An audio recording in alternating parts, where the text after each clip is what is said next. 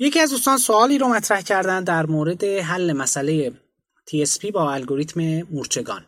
ایشون این آموزش رو دیدن در فرادرس و الان می‌خوان یه مسئله مشابهی رو حل کنن. مشابه همون مسئله فروشنده دورگرد یا TSP منتها دو تا تغییر رو دارن اینجا. یکی اینکه مسیر بسته ای قرار نیست طی بشه چون ما توی TSP مسیر بسته رو داریم. دو اینکه اینطوری هم نیست که بین هر دو تا نود هر دو تا شهر مسیر وجود داشته باشه.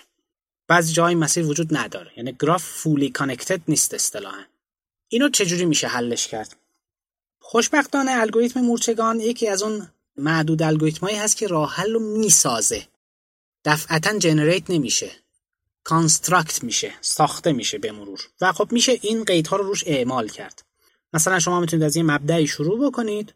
به مرور یالها رو بهش اضافه کنید مسیر رو بسازید. و خب طبیعیه. هر جا به یه یالی می‌رسید به یک نودی می‌رسید که به یه نود دیگه راه نداره خب اون نودی که بهش مسیر نیست احتمال انتخاب شدنش چیه؟ صفر. پس اینو با این روش میشه حل کرد که نودهایی که مسیر بهشون نیست امکان انتخاب شدن هم نداشته باشن احتمالشون صفر باشه. اونتا البته این مشکلاتی رو ایجاد می‌کنه شاید ما بریم بخوریم به بنبست. این امکان برگشت رو حتما همیشه داشته باشیم. یعنی تکراری باشه توی مسیری. و بعد حتی میشه این تکراری ها رو حذف کرد. یعنی شما برید توی کوچه بنبستی ببینید راه نداره. خب دندقب می‌گیریم میاین در میاین دیگه از اون کوچه. چون راهی نیست که. مثل همین حالت امکان داره پیش بیاد. و موضوع از این قراره که خب میشه این رو به این صورت به مرور ساخت.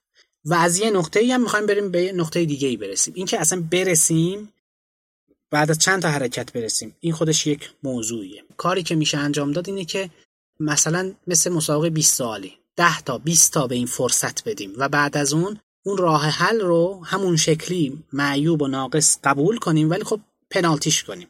یه زمانهایی هست که نه. بیایم چیکار بکنیم؟ بیایم یک تور کامل رو ببندیم. یه مسیر رو که مورد نظر ما هست از اون نود مبدا به اون نود مقصد انتخاب کنیم همون تیکه رو برداریم به عنوان مسیر و بریم جلو. و اگر یه جای یالی که وجود نداره ما داریم ازش استفاده می‌کنیم یه هزینه سنگینی بهش بپردازیم. جریمه بکنیم. این هم یه روشه. این مبتنی بر جریمه است.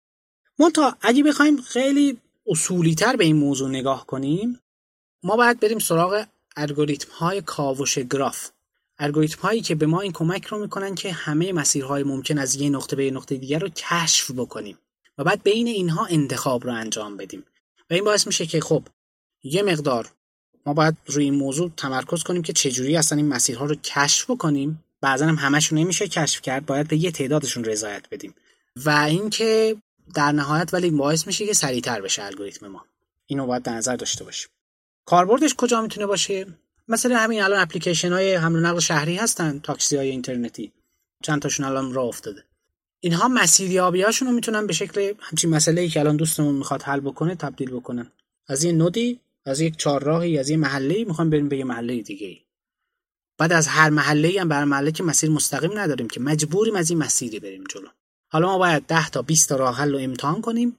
بین اینا اونی که کمترین مسافت رو داره البته با فرض پیک ترافیک و این مسائل بیایم و معرفی بکنیم. این الگوریتم های مسیریابی الان مثلا اپلیکیشن Waze یا Google Map یا اینا دارن از همین الگوریتم استفاده می‌کنن به نوعی. این بحث routing ی که توی نقشه ها داره run میشه همینه.